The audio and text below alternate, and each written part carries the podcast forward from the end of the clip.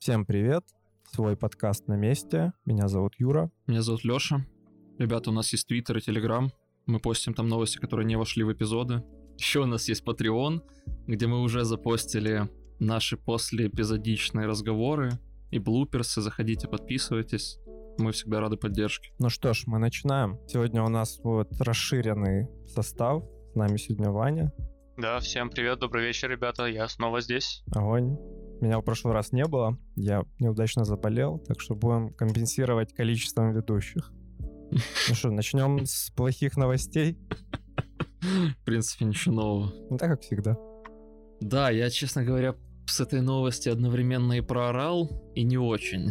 Эм, в Финляндии какие-то хакеры взломали что-то типа компании или там больницы для больниц, которые занимаются mental health, и украли много, много приватных данных, включая там номера телефонов, включая ID людей, имена людей и все записи их лечения.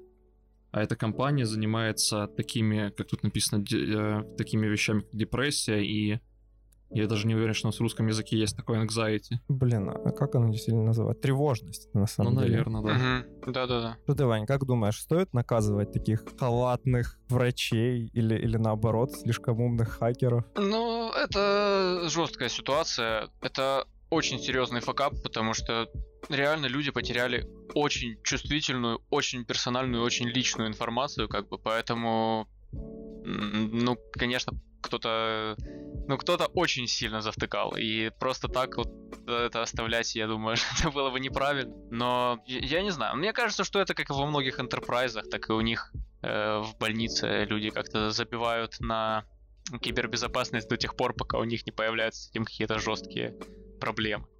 Вот, поэтому ну, такое. Не знаю, я бы, я бы посмотрел, какая ситуация в Украине с кибербезопасностью. Мне кажется, что у нас э, еще более грустно. Так у нас все безопасно, у нас бумажки переносят просто в разные отделы, то есть там не взломаешь. ну да, кстати. Ну да, действительно, даже в, в новости это писали, что храните все на бумажках, и все будет вам хорошо. Гениальное решение, всегда. Зато безопасно. Киберпанковское такое, знаешь. Так, ну да, действительно. А эти чуваки, которые э, эти данные украли, эти хакеры, они их же изначально не обнародовали, а они что-то запросили там, я вот сейчас эту статью открыл, запросили 450 тысяч евро, да, чтобы, чтобы не обнародовать эту инфу, да?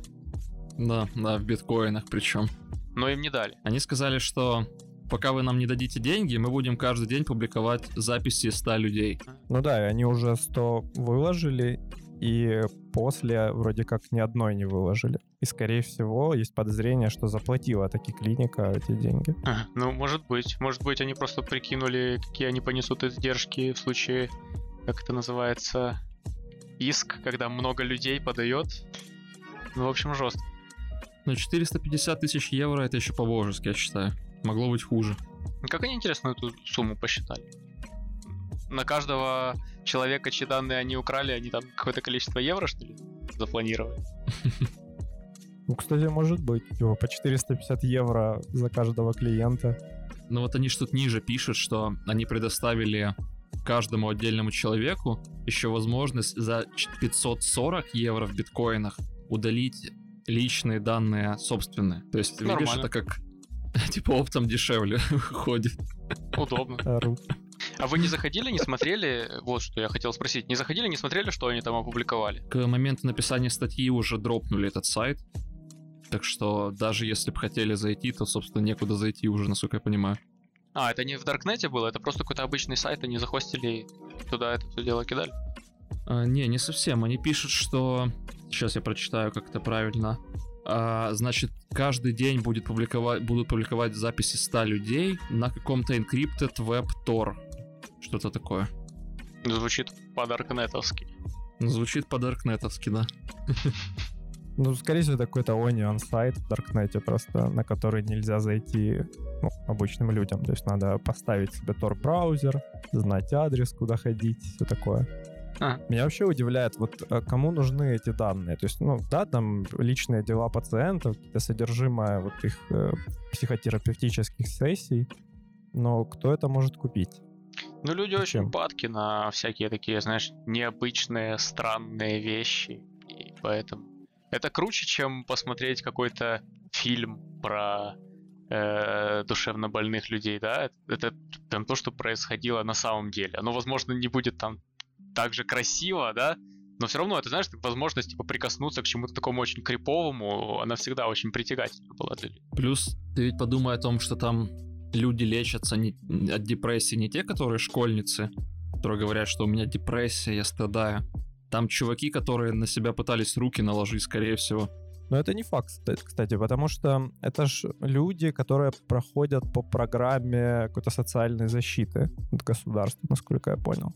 То есть там могут быть абсолютно все, от самых таких э, отъявленных психопатов до обычных там людей, которые, ну, обычные работяги, которые решились на какое-то выздоровление там и пошли к психологу.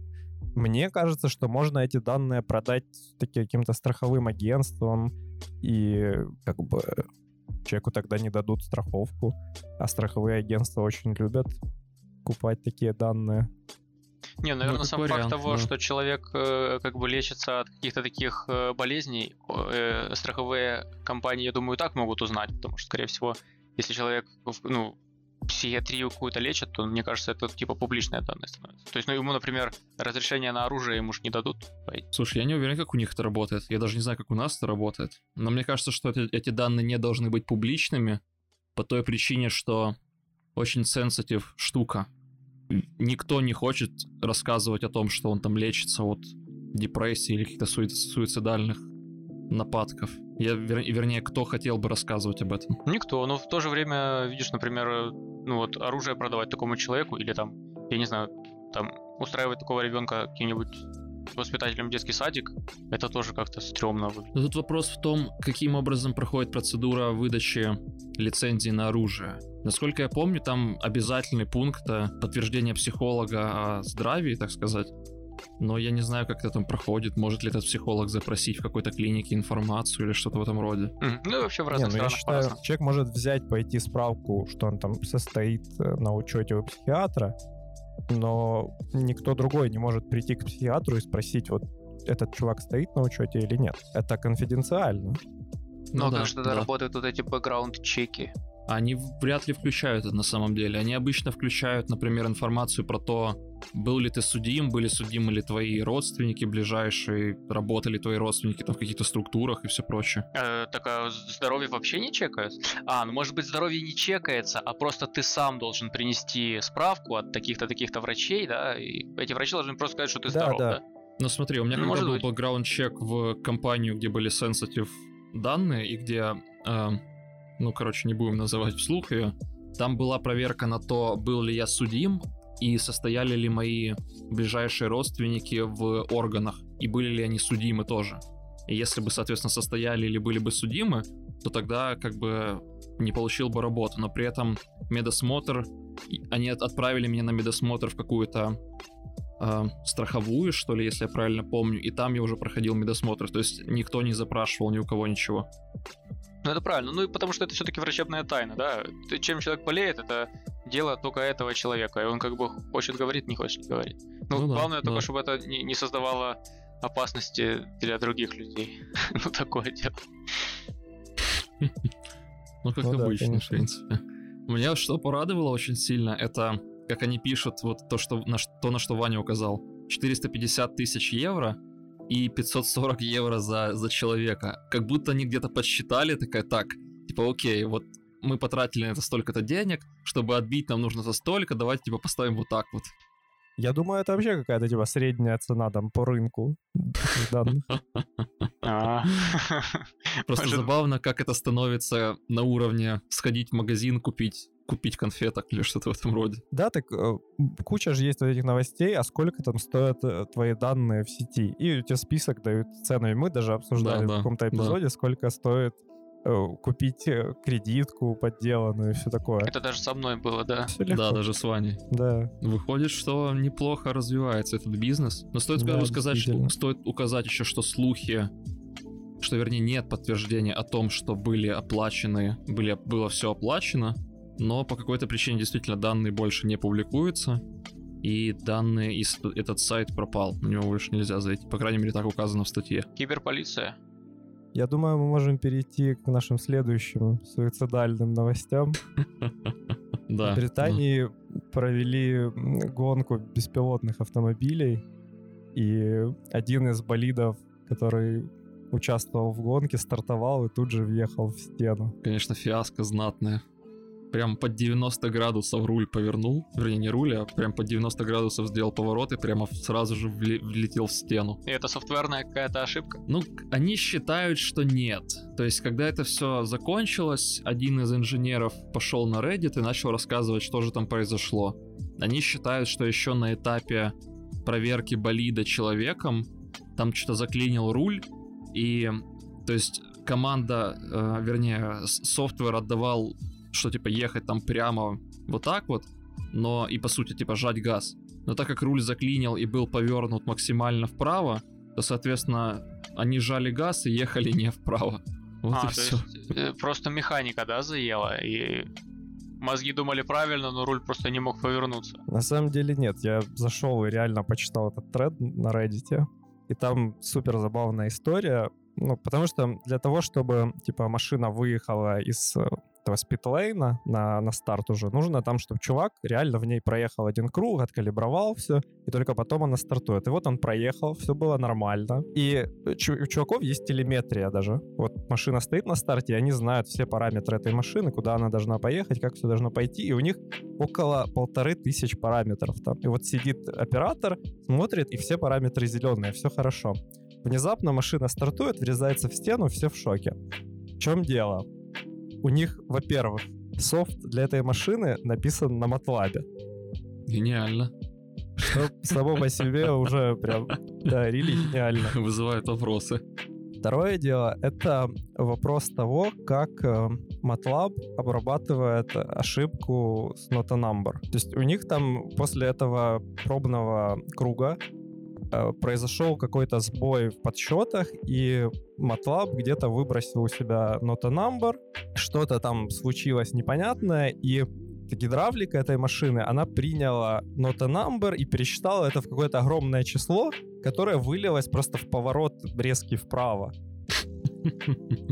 И поэтому уже ни один из показателей вот этих полторы тысячи значений не показал, что что-то не так. Потому что, ну, действительно, у машины какое-то там большое значение, но оно ну, нормальное, обычное число какое-то. И вот, вот так все и развалилось в итоге. Ну, это жестко, конечно. Но это только один такой случай был, да? То есть там это же какие-то гонки, то есть у этой машины были какие-то соперники, то есть были какие-то люди, которые, какие-то машины, которые успешно ехали, да? Насколько я понимаю, да, они там несколько команд, и они все гоняют на этом болиде. То есть болид у всех одинаковый, просто разные, разные программы. И А, они то есть все на нем гоняют, и кто там быстрее, насколько я понимаю, тот и побеждает. И они сами пишут софт для этих э, автомобилей, и как бы кого круче софт едет, тот и побеждает, да? Вот, есть Ну, плане. типа, да, софт для автопилота. То есть сам, сам софт передачи команды с э, условного автопилота на выполнение на болид, скорее всего, они не пишут, там с какой-то API, скорее всего. Я догадываюсь, что они просто пишут, типа, сам автопилот.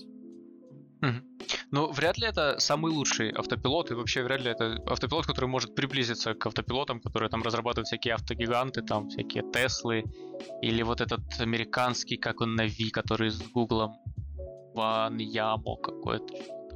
Вот и было бы интересно, если бы вот эти между собой погонялись, те, которые действительно вот ближе всего к тому, чтобы реально использовать этот автопилот на настоящих дорогах, кто из них бы быстрее приехал. Да слушай, я думаю, что никому из них не выгодно это делать. Почему? Ну, Мат ожидания просто слишком странное. Не- нельзя почитать мат, ожида- мат ожидания. Если кто-то из них выиграет, они не могут посчитать, с каким шансом они выиграют. И тогда они не знают, стоит ли им, им рисковать. Так они как бы сейчас, знаешь, все находятся в, равнов- в равновесии и побеждают друг друга там с помощью маркетинга, каких-то вбросов прикольных, что-то в этом роде. А когда можно будет сопоставить их на одной и той же земле, условно, то кто-то из них проиграет, а кто-то выиграет. Тот, кто проиграет, тот плохой, и, соответственно, все, типа, давай, укатывайся отсюда. Тот, кто выиграет, тот хороший. И никто не знает, кто выиграет. Ну да. Хотя это же могут сделать и какие-то левые ребята, которые не представители этих компаний, а какие-то автообзорщики просто, которые купили там машину какую-то, которая умеет сама ездить, да, там какую-нибудь Теслу, и купили какую-нибудь другую. И взяли и проверили, кто из них... Почему до сих пор никто этого не сделал? Или... Да я думал, что кто-то уже 100% это сделал. На самом деле это совсем другой мир, потому что это мир Формулы И, это гоночные машины. И здесь происходит соревнование не машин автономных, здесь происходит соревнование софта для гоночного автопилота. Он отличается, да, он отличается от автопилота дорожного, да? Ну, конечно. Кто напишет реально такой автопилот, который будет участвовать в гонках? Не нужно тебе на дороге летать со скоростью 300 км в час. Не имеет никакого смысла. Поэтому я считаю, это вообще офигенное будущее гонок гонки беспилотных автомобилей. Хотя пока что это выглядит очень ущербно. И я помню, даже было видео с первых в мире гонок беспилотных автомобилей, и это было как э, если машине нужно обогнать другую, она отсылает сигнал той, которая спереди, говорит, я тебя буду обгонять. И та, которая спереди, уступает, и та, которая сзади, собственно, обгоняет. Mm-hmm. Нельзя просто взять и там, типа, объехать. Опасно. Все должно быть типа четко, ну, чтобы никто типа. не разбился, ничего такое. Нет, вообще, в контексте автоспорта я тебя тоже поддерживаю. Когда, когда мы сможем выбросить из гоночных машин кожаные мешки, это будет э, следующий шаг. Потому что действительно не будет места для... Не, ну будет место для человеческой ошибки в виде там ошибка там конструктора, да, или ошибки там разработчика софта но как бы все равно это будет гораздо, гораздо ближе к тому, что реально гонка это там, завод против завода. Ну, хотя уйдут личности, и, конечно, когда уйдут личности с гонок, то они тоже утратят там большое количество У тебя больше шарма. не будет этого момента, когда машина на ралли вылетает далеко вперед, падает, отваливается колесо, и штурман говорит пилоту, что типа, бля, колесо потеряли. Тот такой, да ладно, доедем. Он сказал, у нас что отпало. Как он настолько спокойно говорит, а, говорит, мы что-то, мы что-то потеряли. И они едут себе. Это ничего, доедем. Вот, у тебя больше такого не будет. Не, ну да, на самом деле люди смотрят э, гонки ради вот этих вот таких приятных жизненных моментов. Вот как было в Формуле 1, наверное, году так в 2006, когда в Монако Кими Райконен, ну, что-то выезжал из-за поворота, у него закипел движок, и он, он просто вылез из болита и куда-то пошел. Идет себе, идет, его снимают, и он долго шел, минут 10, и зашел в один тоннель. Его там не видно просто. Он зашел и не выходит.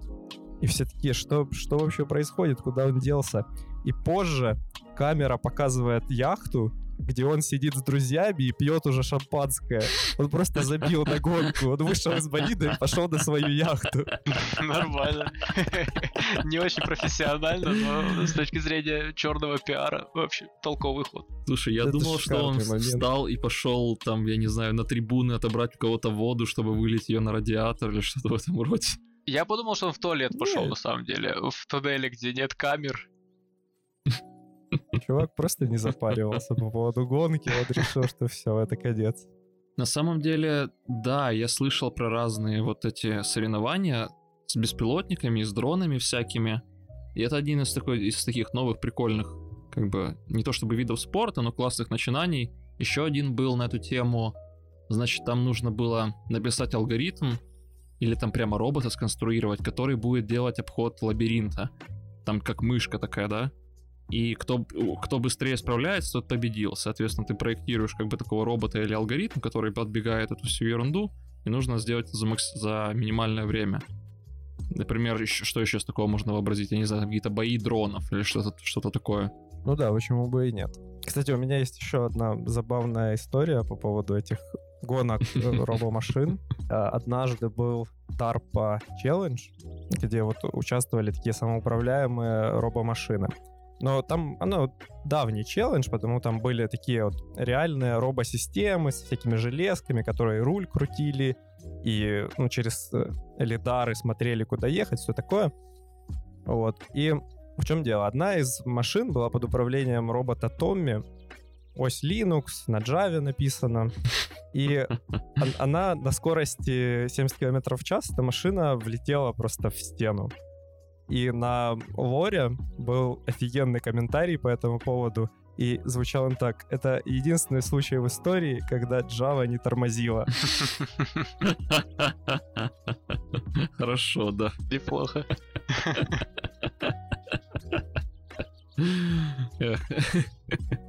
Не, шутки про Java это отдельный вид искусства. Да, согласен. Хотел сказать, кстати, про Java, а вот там Mozilla. Не знаю, не знаю почему на самом деле. Да, ну, Mozilla тоже сейчас, конечно, не самые лучшие времена переживает, потому что два раунда увольнений в 2020 году, причем увольнений в основном э, технических сотрудников, и действительно начали в интернете ходить спекуляции о том, что это кто-то говорит, что это начало конца, кто-то говорит, что конец уже наступил, и это просто остаточные эффекты, в общем, великой компании, которая когда-то была. Э, да, ну, я э, лично я сильно за Mozilla болею именно вот на на рынке браузеров, хоть я не, не пользуюсь Firefox, но я болею за Firefox. А чем ты пользуешься? Ну, я пользуюсь Chrome. Ну, просто потому что хочется быть, знаешь, first class citizen. У тебя есть Chrome так, а смысле? на андроиде как дефолтный браузер, и ну, на, на, на компьютере у тебя он есть. А, а, а Android с Mozilla, он как-то не очень хорошо дружит. То есть Android, конечно, позиционирует себя как такая открытая операционная система, ты можешь там менять там дефолтные браузеры, но все равно вот у тебя нету кнопочки «Открыть Firefox», да, когда ты нажимаешь на вот эти три точки, у тебя есть «Открыть в Chrome». И это как-то не очень удобно. Так Нету просто Google топит за своих. Ну вот именно, да. И поэтому с ним, конечно, э, сложно конф- э, конкурировать Mozilla. Но она старается, как, в общем-то, единственный, э, единственный, значит, альтернативный движок браузеров она старается, но, но дела идут нехорошо, потому что э, ну, тут приводятся графики, что и популярность Mozilla, э, ну, в смысле Firefox, падает, э, и э, люди от них уходят. И даже людей увольняют, в общем-то, с проектов, которые, казалось бы, типа, должны make a difference, да, то есть там уволили часть команды серво, да, вот этого вот инновационного движка, который... Э, это, по-моему, первый был движок, который умел э, concurrently рендерить CSS. Многопоточный рендеринг CSS. А по-моему, если я не пропустил, как в Chrome это завезли, то в Chrome это до сих пор не завезли. Ну, как бы... Нет, не, не завезли. Не завезли, да? Мне тут ремарку вставлю, что make a difference не значит make money. Э, ну, да, да. Ну, у, у них же всегда как бы с этим было не очень хорошо, потому что как есть какая-то Mozilla э, некоммерческая организация, Mozilla там Foundation, да, которая занимается тем, что продвигает э, веб-стандарты, там вот это все делает, короче, мир лучше. И есть какая-то компания, которая ее там бэкапит э, деньгами. Вот какая-то у них такая структура странная. Вот, ну действительно, как бы Mozilla исторически это компания, которая э, действительно вот, э, ну, как бы много сделала для того, чтобы интернет был таким, как, каким мы его видим сейчас, да, потому что как бы я расскажу сейчас не, немного историй. Значит, был такой браузер э, э, Netscape Navigator, да, очень давно. Кстати, Netscape Navigator дожил до 2008 года. Я вот думал, что я его не застал, на самом деле я его таки застал, просто как-то не, не, не удалось им попользоваться. Так а в смысле не застал? Ты, ну как бы мы живем, когда по сути все эти технологии только начинали появляться. Ну да. Ну, Раньше-то ходи, ходили по айпишникам через как, какие-то консоли или что-то в этом роде. да. Э, вот. И значит, э, Netscape Navigator жестко конкурировал, как все знают, в браузерных войнах с э, Internet Explorer. Вот. И Internet Explorer ну там правдами, неправдами, это вообще тема отдельного разговора. В общем, так получилось, что он Netscape как бы превзошел, победил, выиграл эту войну. И э, чуваки в, в компании Netscape, они приняли удивительно гениальное и странное на то время решение. Они решили э, выпустить новый браузер и его сразу за open source. И вот тогда появилась, они назвали его Mozilla, и э, или они назвали его Firefox и сделали компанию Mozilla, которая бы им, значит, занималась. Это был первый open source браузер или первый популярный open source браузер. Вот. И э, это были как бы лучшие времена. То есть он сразу хорошо пошел, сразу люди начали его активно юзать, потому что он э, действительно там предлагал какие-то новые инновационные вещи. Например, Firefox это первый браузер, в котором появился, появился концепт ad-блокинга. Или это первый браузер, в котором э, появились development tools, да, то есть раньше, чем в Chrome. Может, даже раньше, чем Chrome появился, я не знаю. Вот. То есть, ну, до этого, конечно, я не знаю, как, как ребята отлаживали веб-приложения до появления веб-тулов. А какие веб-приложения в 2005 году или 2008 году? Я не понимаю, о чем речь, если честно. Ну, это давно было. Не, не, не знаю в каком году, но это было давно. То есть, когда я начал искать development tools в браузере, они были уже во всех браузерах.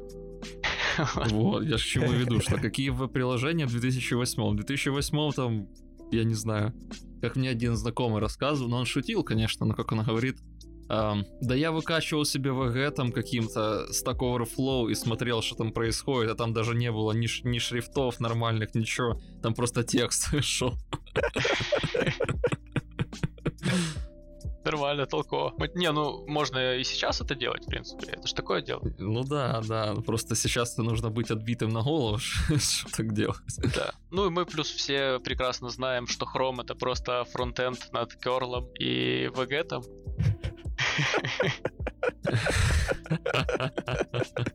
Действительно, да. На самом деле. Сильно. Да.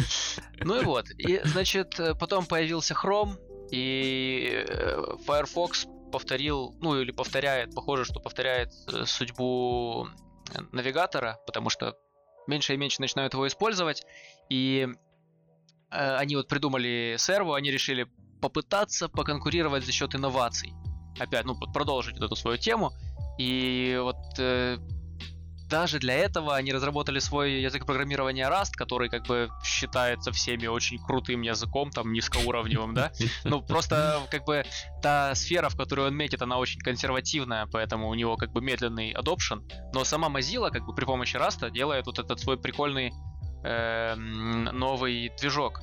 Но реально они сократили большую часть команды Раста и большую часть команды Servo. Ну, со стороны Раста они как бы рассуждают так, что Rust уже как бы достаточно mature язык, и что комьюнити может его продолжать развивать, там, в общем, заигрывают с этими всеми open source темами, говорят, что у них нет на это ресурсов. Но... Ну и тем более там же на подходе уже Rust Foundation. Да, так вот это поэтому и делается. Окупаем. Это поэтому и делается вот этот Rust Foundation, потому что Mozilla больше не хочет быть как бы... Ну, больше не хочет так много на него ресурсов тратить на этот Rust. Что, ну, как-то немножечко грустновато, потому что Rust воспринимается как такая очень интересная штука. Вот. Они Значит... просто не смогли у себя побороть Borrow Checker. Если честно, пока что Rust воспринимается как мем. Ну да. Ну... Леша, ну ты вообще код не пишешь, поэтому ой, ой. все как мем. Ну, какое-то количество Python кода, наверное, все равно писать приходится по долгу конечно, службы. При, конечно, приходится. Это Юра так языком мель. Да, просто Леша дата-сатанист. Да-да, дата-сантехник, я бы сказал. Я тоже недавно делал дата Science штуки. Я даже писал код в этом Jupyter ноутбуке, Угу. Потому что мне, ну, мне нужно было там футбольную статистику собирать, и мне нужно было там собрать данные там с 50 страниц каких-то. И я попробовал, думаю, попробую там что-то, ну, Selenium, там, попробую поиграться там в этом ноутбуке. Оно так клево получилось. То есть я в ноутбуке это все дело запилил, а потом думаю, зачем мне куда-то это все переносить? Оно прекрасно работает в ноутбуке. Отлично, я вообще доволен. Мне надо обновить данные, я захожу в ноутбук, запускаю, бамс, у меня все данные там нарисовались. Да, он очень хороший. Слушай, ну возвращаясь все-таки к Firefox, так, ну и что дальше, собственно? Они идут к тому, что они вообще распадутся и все это прикроется, или как? Может, ну, кто-то выкупит их, я не знаю, денег вольет. Сложно сказать, в какую сторону они идут, но э, как бы стратегически у них очень тяжелое положение, потому что э, 90% их э, прибыли приходит им от э, Гугла, который э, ну, платит им за то, что Google в Firefox дефолтный search engine. То есть, когда пользователь устанавливает Firefox, у него по умолчанию Google как Search Engine, mm-hmm. да? Это 90% прибыли. 90% прибыли они получают от, ну, по сути, конкурирующей да, организации. Потому что главный конкурент Firefox это Chrome. Вот. И как бы не совсем понятно, как они вообще собираются эту проблему решать. То есть они пробовали решать эту проблему через э, создание э, каких-то сервисов, которые, ну, там по подписке деньги получать, да, то есть какие-то VPN-сервис. У них же был Firefox OS, например. Но почему-то это все не взлетело. Вот. И, ну, то есть это, это направление явно не работает. И такое впечатление, что у них еще и какой-то там такой кризис менеджмента происходит. Потому что вот тоже, кстати, вот об этом там судачат на форумах, что э, на фоне двух волн, двух массовых волн увольнения инженеров э, траты на зарплату сотрудников топ-менеджерских позиций э, не уменьшились, а только даже увеличились. Вот, что как бы вызывает всех какие-то странные мысли. Поэтому не, непонятно, как Mozilla будет с этим прям делом как, справляться. Прям как в жизни. Да, давайте уволим всех разработчиков, оставим да, менеджеров и посмотрим, что получится. Угу. Менеджер-то главнее, понимаешь, на них все держится. Да. Ну да, действительно. Не, ну менеджеры крутые чуваки, они как бы ответственность на себя берут. Разработчики тоже могут брать на себя ответственность. Просто ну, никто да. не хочет ее им давать. Типа никто не хочет предоставлять людям шанс взять на себя ответственность. Они такие, мы создадим еще топ-менеджментов, еще каких-то там менеджеров среднего звена, и все, и они будут это все делать. А то, что никто из них не отстреливает, что происходит, какая разница? Так, а вот а вы уверены, что вы отстреливаете, что все, ну, как бы правильно, что вы делаете, и все процессы под контролем? Слушай, ты имеешь в виду, когда ты, ты какой-то проект проектируешь или что? Не, ну я имею в виду, вот, вот ты как бы пишешь э, код, там разрабатываешь свои модели, и ты уверен в том, что ты делаешь, типа, что ты действительно заслуживаешь там этой позиции, и что типа, твою работу ценят, и ты все понимаешь, то, что ты там делаешь. Слушай, я понимаю больше, чем какой-то менеджер. Менеджер прочитал какую-то книжку по скраму и думает, что он теперь может общаться с клиентом и что-то им рассказывать. Не, ну давай, конечно, с менеджерами сравнивать не будем, потому что менеджеры и программисты, они в разных плоскостях. Но в одной лодке. Менеджер менеджеру роль. К сожалению. Есть, есть хороший... Ну ладно. Ну я понял, к чему ты ведешь, конечно, я понял. Да, я веду уже к нашей следующей теме, что я уверен, все мы иногда ощущаем синдром самозванца и не всегда уверены в том, что действительно мы, блин, так классно шарим, как нам кажется. Или как, э, как от нас требуют обстоятельства. Ну, это, мне кажется, что это неизбежно, как бы, возникает с каждым, потому что, ну, так получилось, что э, достаточно сложная у нас сфера, и достаточно много есть вещей, которых ты там тот или иной момент времени не знаешь. И тебе иногда кажется, что все вокруг тебя это понимают, и ты такой, а, я, я вообще не понял, что произошло. И это, конечно, э, ну, это, это, это что-то, что надо в себе превозмогать, да, потому что это действительно ведет к огромному количеству проблем потом там в коммуникации, команде, да, то есть человек, который э, чувствует себя самозванцем, чувствует себя э, недостаточно хорошим специалистом, он гораздо хуже, например, будет коммуницировать, общаться, будет бояться там задавать вопросы, там будет будет там, ну, каким, ну, он просто будет зажатым, да, он будет бояться там что-то экспериментировать, не будет э, think out of the box делать. Ну, ну а как как вот понять, что ты действительно ну, единственный, кто знает, как делать какую-то фичу, допустим, а все вокруг не знают? Ну, ты знаешь, мне кажется, это даже не совсем та категория, которой нужно оперировать. Мне кажется, нужно вот в идеале э, нужно просто прийти к тому, что в каких-то случаях мы знаем, что делать, в каких-то случаях мы не знаем, что делать, и это нормально, как бы нет ничего страшного в том, что человек что-то не знает или, или плохо в чем-то разбирается. У всех есть пробелы в знаниях. Ну, я, я пока не встречал людей, которые там знают все. И, ну, там понятно, что ты что-то не знаешь. Это лучше это воспринимать как какой-то челлендж новый, да, то есть вот я сейчас в этом разберусь, там пойду, может, у кого-то попрошу помощи, пятое, десятое, и, и все. В, этом нет никакой проблемы, если человек что-то не знает. Мне кажется, что вот этот импостер э, синдром это во многом проблема именно вот завышенных каких-то ожиданий от себя. То есть человек думает, что он может решать проблему только тогда, когда он полностью э, когда, когда он владеет 100%, 100% информации, да, то есть вот я в школе выучил тему, я по теме пишу контрольную. А на самом деле очень часто бывает совершенно не так.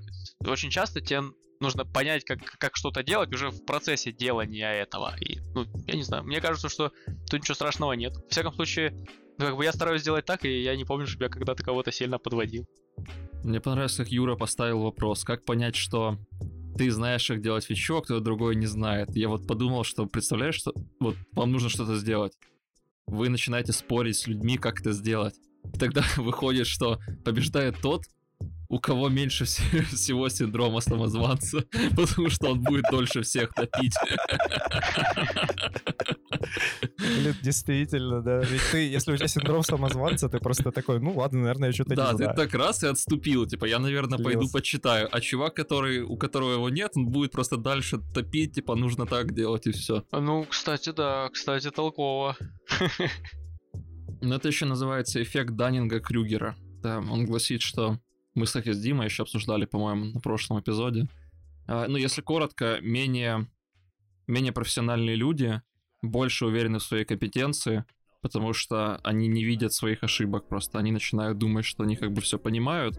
А когда человек становится более компетентным, он начинает, наоборот, бояться своего решения, потому что черт знает, может, я что-то упустил. Мне кажется, в этом плане как раз и менеджеры еще могут помочь, потому что если они замечают, что человек не полностью там раскрывает свои способности, что он боится там типа какую-то фичу запилить или еще что-то сделать, спросить там, они могут дать фидбэк, что чувак, ты там типа классно все делаешь, продолжай, там, ну, молодец. Да менеджеры не могут, тем лиды смогут, потому что тем лиды понимают техническую часть этого всего. Ну, тем лид тоже своего рода менеджер. Он, он ну, технически да, да, как... да. То есть да, он но... просто технический менеджер. Ну, как бы понятно, что менеджеры не, не, не уровня там руководства компании проекта. Да, но это очень э, важная тема сейчас была затронута, что Team Lead или там, ну, твой менеджер, да, э, он действительно может очень сильно помочь в преодолении этого синдрома самозванца. И очень круто, если Team Lead э, или менеджер устраивает э, как бы ваши отношения так, что ты можешь к нему подойти и спросить просто что-то как у старшего товарища совета. Вот, в этом случае это просто идеально. Тогда просто ты к нему подходишь и говоришь, я чувствую, что что-то, мне кажется, я как бы играю не в своей лиге, там, или я не знаю, какие мысли там у людей, которых э, вот этот синдром самозванца, и он сто процентов поможет. Вот сто процентов он объяснит, э, что нужно делать. Вот. Ну и еще один момент, это то, что, возможно, люди начинают думать, что они самозванцы, из-за того, что, возможно, их как-то неправильно менеджат, и просто к ним неправильную информацию доносят, да, то есть если постоянно тебе ставят задачу, что надо что-то сделать на вчера, а ты вообще ничего не понимаешь, то, конечно, ты волей-неволей начнешь думать, что с тобой что-то не так. Хотя с тобой все ок, и это просто неадекватный менеджмент, ну вот как-то так. Так выходит, что менеджмент это краеугольный камень. Ну, менеджмент ты хочешь решить важно. проблему, ты идешь к нему, и, и он же создает себе проблемы сам. Все проблемы от менеджмента, Леша. Ну да, да, и все решения в нем, очевидно. Конечно, если избавиться от менеджмента, все проблемы исчезнут. Все это При этом еще появятся теперь проблемы, как скоммуницировать всех людей. Это решит искусственный интеллект, я надеюсь, в ближайшем будущем. Так может он нахер нас уничтожит просто. Решит все проблемы. Ну, это, это другая проблема. Да, да, да. Знаете, я, я вот что думаю, а может действительно все-таки э, люди реально что-то не знают, и, и все, и типа, блин, они действительно самозванцы все. Не учились в университетах, не учили там, как им как правильно кодить, не учились компьютер-сайенсу, и приходят и такие, блин, ну, я ничего не знаю, но буду пилить там какой-то код. Такие ребята присутствуют. Я понимаю, к чему ты пытаешься сделать подводку. Я просто э, вспомнил очень годную одну историю. У меня э, тиммейт мой бывший, он э, сейчас работает в компании... Э, а? В доте? Где? Нет, на работе, на работе. Он сейчас работает в компании, Э, которая, у которой аутсорсится Microsoft. Он, э, они занимаются разработкой их CRM-системы, CRM. -ки. Dynamics CRM. Вот. И, значит, э, это достаточно простой способ э, попасть э, на работу в Microsoft. Хоть, конечно, внешним контрактором, но как бы все равно Microsoft, там у тебя как бы visibility появляется в Microsoft, и тебе поработав там, возможно, проще будет устроиться в Microsoft. И тебе не нужно проходить 100 тысяч интервью с вопросами там про эти люки и про шарики для пинг-понга. Вот. И чувак рассказывал э, историю, что э, э, вот он проводит интервью, ну, с, с, с соискателем с Индии, вот.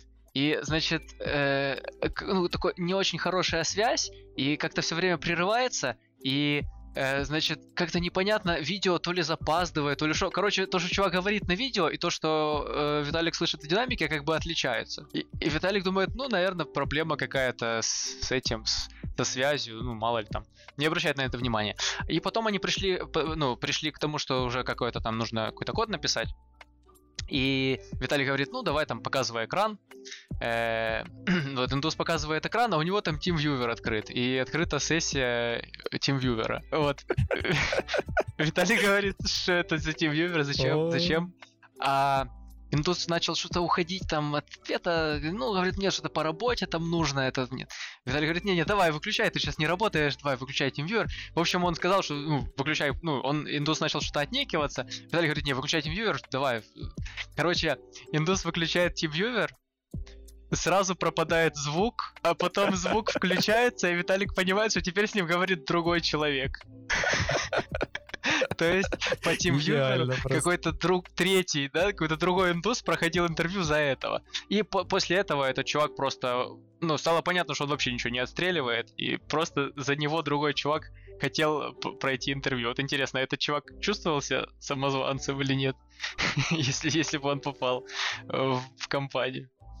Не, ну TeamViewer это как-то сильно по-тупому. Можно же установить контроль за чужим компьютером без TeamViewer. Даже типа, те же сервисы винды позволяют это сделать, и никто ничего не поймет. Ну да. Так что не, просто ну, фиаско. Подожди, подожди. Ты понимаешь, что на самом деле это два индуса, которые вот пытались таким дебильным образом вообще, как можно было додуматься до этой идеи. То есть TeamViewer — это очень круто для них, я считаю. То есть, хорошо, что они там не рядом сидели вообще.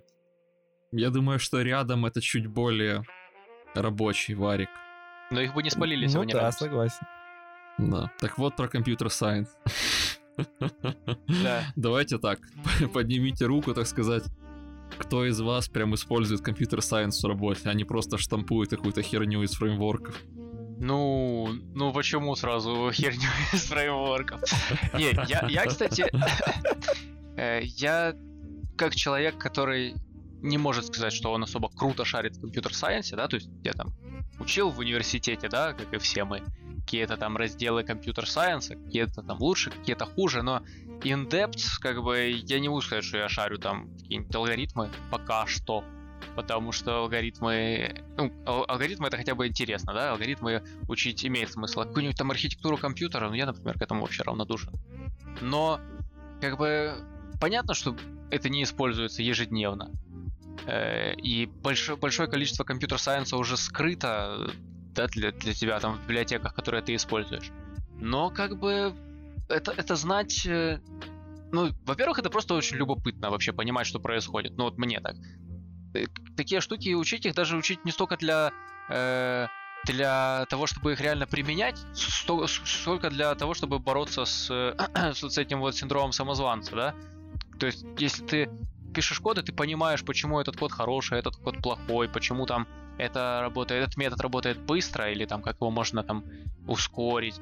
Вот когда, когда ты знаешь какие-то фундаментальные вещи, то это очень здорово. Но вот э, а, адепты компьютер-сайенса, они постоянно приводят такой аргумент, как э, типа фреймворки устареют через год, там, или через там 5 лет, а компьютер-сайенс как бы будет жить вечно. И мне этот аргумент все время казался очень слабым, потому что если компьютер сайенс не нужен, то какой толк в том, что он будет жить вечно? Но я все-таки склоняюсь к тому, что вот он реально нужен. Не, ну, конечно, компьютер-сайенс нужен. Просто на работе, я уверен, ни ты, ни я, ни Леша, мы не пишем академический код. Мы не делаем там какие-то микрооптимизации, чтобы он работал на 3 миллисекунды быстрее там и обошел всех конкурентов. Типа, я написал метод, который работает лучше всех в мире, там, типа, сам, самые лучшие там какие-то вычисления проводит. Это никому не нужно, потому что мы, мы решаем какие-то бизнес-проблемы. И если вот это тот код, который я написал, он не принес денег бизнесу, да тебя нафиг пошлют. Типа, кто ты такой? Зачем нам этот вообще твой Вот код? это уже проблема. Да. Но для примера. Когда вы оба использовали последний раз бинарные деревья, не считая собеседований. Ну, чтобы лабу сдать. Ну да, да, в, это в этом духе в То же университете. самое. Да. И это тоже, кстати, очень резонно, потому что тоже многие адепты компьютер-сайенса говорят, что мы как бы здесь делаем реальный сайенс, а чуваки, которые там, ну, просто учат там вот инженерные какие-то практики, это типа просто чуваки ковыряются там в какой-то грязи и в легаси коде. Вот на мой взгляд, есть огромное количество клевых там практик, э, которые люди могут применять, там, работая с какими-то легаси проектами, да, там, с какими-то... Это, это тоже офигенное умение, офигенное искусство. Просто так почему- почему-то принято считать, что, типа, компьютер-сайенс это там что-то все такое, оно красивое, так все правильно, а прикладное программирование это, типа, такое... э, Ну да, Для тех, вот кто они не смог. сильно разделяют науку и реальный инжиниринг, так сказать. мгм. Почему вот нельзя разве выделить из э, реальной разработки программного обеспечения вот действительно какие-то там подходы, более-менее научные вещи и как-то из этого построить, как это назвать? Ну, наверное, какой-то, блин, научный подход, не? Ну, какой-то, хотя бы какой-то систематический подход, да, и, ну, есть же, и такие вещи действительно делают, есть же там всякие тома пишут про то, как там, как эффективно работать с legacy кодом, там, например, да, Да, у меня такая книжка, между прочим, на полке вот стоит, я Ну прям вижу. я про нее и говорю, это ведь очень годная вещь. Мне кажется, большая проблема в том, что большинство современных разработчиков вообще не слышали ни про какую из этих вещей, что вы говорите с компьютер-сайенс. Особенно взять во внимание школу, школа, как она называется, 51, ну, которая Unit Factory. Вот в Украине и где-то в других странах она тоже есть сейчас. Туда берут домохозяек, туда берут людей без технического образования хоть какого-либо. И они там учат друг друга. Они проверяют работы друг друга, они ошибки ошибками погоняют, по сути. Никто из них, да банально, ты у них спрашиваешь, как нужно складывать строки, и никто из них не знает, например, что в строке э, в Python строки immutable, например, и что когда ты их плюсуешь в цикле постоянно или делаешь какую-то такую аналогичную ерунду, это плохое решение. Никто из них не знает абсолютно никаких технических деталей под капотом. Они не знают там, вот я, мы когда с вами готовились вчера, я вам говорил, что в Python лист это вектор на самом деле, как в плюсах. Да, и таких они деталей не знают совершенно.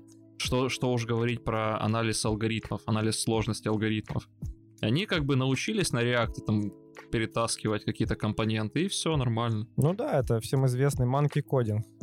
Ты научился просто на, на рабочих примерах, и все, и знаешь, как делать ту или иную задачу. Но в реальности ты не понимаешь, что стоит за этим. То есть у тебя есть знания, но нет понимания того, что ты делаешь. Да и знания тоже такие себе, знаешь. Ну, сомнительные, да, не поспоришь. Ну, это какие-то умения. Ну, свою задачу они же решают, да, то есть если им не нужно делать какие-то там э, какие-то там распределенные высокопроизводительные вычисления, а если им просто нужно какую-то сделать какую-то форму на реакте для какого-то сервиса, который заходит там три с половиной человека, и если что-то пойдет не так, то они просто обновят страницу и все будет ок. Ну, да, как бы, да. почему бы и Типа, нет? у них, есть, у них есть задача забить гвоздь, и если они увидели в интернете, что гвозди забивают тапком, и это работает, то они так и будут делать. Другая штука в том, что таких людей становится все больше, и получается, что средний уровень знаний в нашей сфере, он падает. Из-за этого качество продуктов падает, из-за этого ваша, ваша работа с этими продуктами ухудшается, вы начинаете беситься, там сходить с ума, что какой-то сайт прогружается 3 минуты, или что какое-то приложение на мобильный телефон весит пол гигабайта. Ну, Ну да, да. потом мы пишем книги, как, как работать с Legacy кодом. Да, да, потом пишем книги, как работать с Legacy кодом, потому что он настолько хреновый и непонятный, что нам пришлось разработать, нам пришлось посидеть об этом, подумать, и разработать специальные методики, чтобы разбирать это говно. Очень высокие ожидания у кастомеров от э, продуктов, которые они используют. Вот кастомер привык к тому, что все будет работать четко, быстро, там никогда он не будет терять свои данные. А если он, не дай бог, потерял какие-то свои данные, то все, это уже просто сразу удаляется приложение, закрывается сайт и все. Вот. И многие сервисы кастомеру даются бесплатно. То есть огромное количество, есть, ну, что угодно ты можешь найти и бесплатно использовать почту, там, календарь, что угодно. И все равно, даже несмотря на то, что тебе это дают бесплатно, ты все равно от этого очень много требуешь. И постоянно думаешь, не, что за последнее время этот календарь как-то не очень хорошо работает. Перейду-ка я на какой-то новый хипстерский календарь. Поэтому мне кажется, нужно еще на это скидку делать. Это, это... это здоровая конкуренция, это нормально. Если бы если какие-то приложения получаются плохими, то нужно от них отказываться. Тогда разработчики, плохие разработчики, которых их написали, пойдут, я не знаю, красить дома там или что-то в этом роде делать. И все будут заниматься своим делом. Никто не будет лезть в чужие дела. Ну да, конечно. Не, ну я лично считаю, что если ты получил что-то бесплатно, и ты жалуешься на качество этого продукта, ну пойди сделай лучше. Пойди на GitHub и сделай pull request, сделай то, что тебе не нравится. А если ты хочешь, ну, что-то действительно качественное и сделанное с умом, пойди и купи. Там люди за деньги пытались сделать качественно. Не, ну тут само собой, что те люди, которые получают деньги за свои продукты, они лучше могут их делать, потому что они могут нанять лучше разработчиков, они могут потратить больше времени и прочее. Но ты часто на что-то жалуешься, а потом идешь на GitHub это, это дописывать. Ну, я не так часто и меняю продукты, потому что мне что-то сильно не нравится. Ну, тоже резонно, да. С другой стороны, сейчас поменять продукт тяжело, потому что большинство вещей, которыми ты пользуешься, оно так или иначе принадлежит каким-то крупным конгломератам, скажем так, и поэтому у тебя выбора толком нет. Ты пришел, например, на новое место работы, а там все чуваки пишут на TensorFlow. И они говорят, у нас весь продакшн настроен на TensorFlow, нам насрать, что ты там на PyTorch пишешь. И ты такой, но TensorFlow же говно, и ты приводишь аргументы. И они говорят, мы знаем. Ну да, во многом выбора на самом деле нет. Так что это как этот мем, знаешь, когда встречаются два мужика, а вернее встречаются там философ и не философ. И философ, не философ философу говорит, что философия говно, ты ему говорит, да пошел ты нахер, ты ничего не понимаешь. Потом встречается философ философ, и один второму говорит, философия говно, тот говорит, да. То же самое. Ну да, согласен, абсолютно согласен. Но какой из этого глобальный выход, есть ли он вообще? Может ли он априори существовать? С проблемы плохого софта или с проблемы того, что люди не знают матчасть? Вот скорее матчасть и того, что уровень уровень компетенции в нашей сфере падает. Да мне кажется, что уровень э, компетенции, ну он же как бы, понимаешь, он же достаточен для того, чтобы сфера развивалась. И я думаю, что, ну, то есть как бы мне не кажется, что нужно выходить на площади и говорить, программисты, читайте Дональда Кнута «Искусство программирования», потому что вы тут не умеете писать какие-то алгоритмы там на ассемблере. Вот. Ну, мне кажется, что ситуация ну, далеко не такая плохая, как, как, э, как, как с другой стороны, да, может показаться. Ну, все нормально. Э, значит, индустрия растет, новые продукты выходят, все, все, все, что нужно, любо, любой софт, какой тебе только может понадобиться, он у тебя есть. Тебе нужно там рисовать какие-то диаграммы, ты гуглишь, у тебя бесплатно, бамс, рисуешь какие-то диаграммы. Тебе нужно достать э, с МКВ файлов субтитры. Ты бамс загуглил, нашел себе, подкинул какие-то стрёмные DLL куда-то. Это то, что я недавно делал. Достал себе субтитры э, с МКВ. У меня телевизор почему-то не умеет их доставать сам, поэтому мне приходится ему так помогать. Или, то есть, для чего угодно у тебя есть софт. Ну, где-то он работает, может, не очень хорошо. Ну, я думаю, что это не страшно. Наоборот, ну, даже это клево. За- забить хер на эту всю херню, типа, будет как будет. Не, ну не забить хер. Я говорю о том, что э, вот мы работаем хорошо, вот нужно продолжать как бы в том же духе да, ну, типа, если я, например, тоже не знаю, как э, вертеть бинарными деревьями, но как бы, ну, что какой-то код вроде пишу, вроде работает даже более-менее. Слушай, но у тебя, с другой стороны, есть хорошее техническое образование, ты потратил достаточно много времени на то, чтобы разобраться, как это работает. Тот факт, что ты Ну, концептуально ты помнишь, как работают бинарные деревья, я уверен, все из нас помнят. Ты их просто не используешь. Вот, соответственно, а люди, которые даже не получили такого образования, как мы, которые научились программировать по Stack Overflow, ну, типа, что они напишут нормального? Они не проанализируют ни один алгоритм. Ты ему говоришь, типа, тета-нотация или big O notation, и он такой, что? Это как? Ну вот я с Лешей абсолютно согласен. Мне кажется, все-таки нужно улучшать базу обучения программистов. Нужно в университетах лучше давать тот же компьютер сайенс, давать нормально software инжиниринг, делать реально правильные примеры. Лично, по моему опыту, это все у нас преподается отвратительно. И если взять обычную среднестатистическую группу в университете, то процентов 10 только будут знать то, что нужно для работы. Все остальные, они не будут разбираться.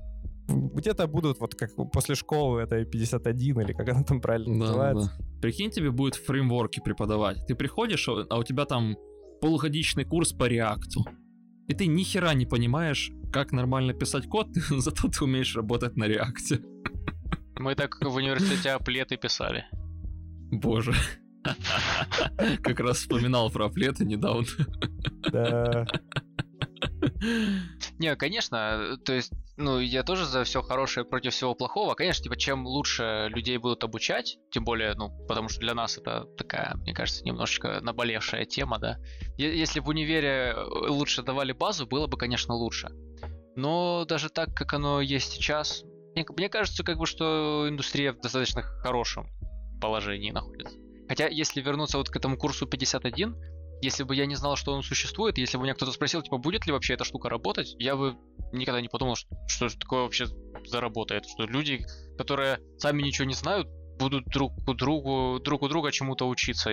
Я вообще бы не подумал никогда, что они что-то смогут сделать. Ну так они, по сути, ничего и не могут делать. Ну, типа, они решают проблемы, но слушай, ребенок сможет забить гвоздь, если он, как бы, знаешь, вернее, обезьяны умеют забивать гвозди.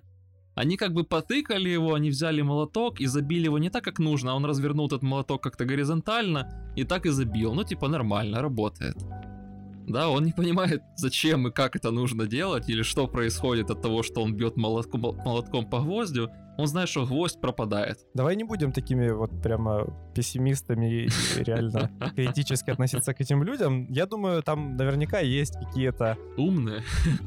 Ну, более, более продвинутые люди, которые просто занимаются самообразованием. Они Ну, действительно пытаются чему-то научиться. Типа, просто концепт такой школы, он вообще был очень... Он, она была очень странно построена. Там нужно заплатить неустойку, если ты ливнул с этой школы. 2000 долларов.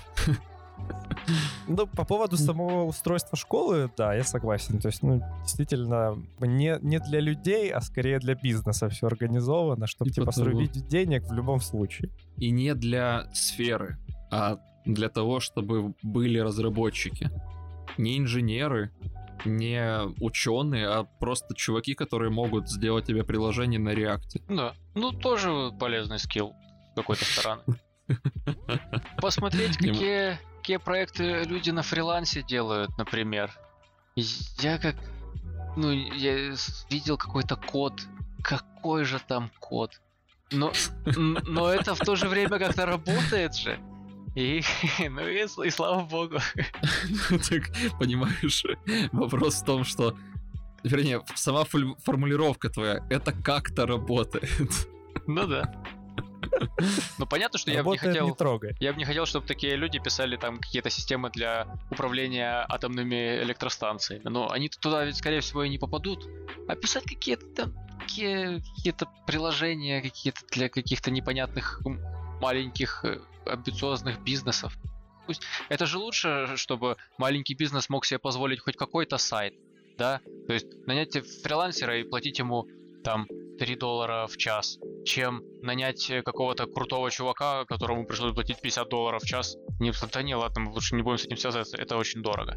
То есть, конечно, эти чуваки с какой-то стороны, они пишут плохой код, делают плохие продукты, но они же в это же время и делают эти услуги более доступными, как бы. Ну, я согласен, это прям мечта любого менеджера. Ты на 5 баксов покупаешь пачку индуксов и просто погоняешь ими как хотишь вообще. Легко. Так по итогу-то чаще всего получается, что нанять одного толкового чувака дешевле, чем нанять пачку индусов. Ну, Ну, по итогу, да, но Ну, надо да. же только знать заранее тогда Так, в получается. смысле? А кто знает? Ты такой, ну да, типа. Знать заранее ток, так ты на, на опыте учишься, ты понимаешь? Ты берешь несколько пачек индусов, понимаешь, что это не работает, и ты уже как бы на следующих проектах не делаешь так. Но нет, никто из них почему-то не доходит до этого вывода, никто их не раска... никто из них не рассказывает об этом выводе где-то публике, да, чтобы, может, публика по- почувствует эту ошибку и такая, окей, я все-таки, типа, возьму дорогого чувака, а не пачку индусов. Грустно, просто грустно. Конечно, грустно, все это грустно. Надо идти на промыс. Как, Ой, не, как ты вот хотел. не начинай, я скоро в меду иду просто. Я не знаю, последняя вот ремарка, что я сделаю.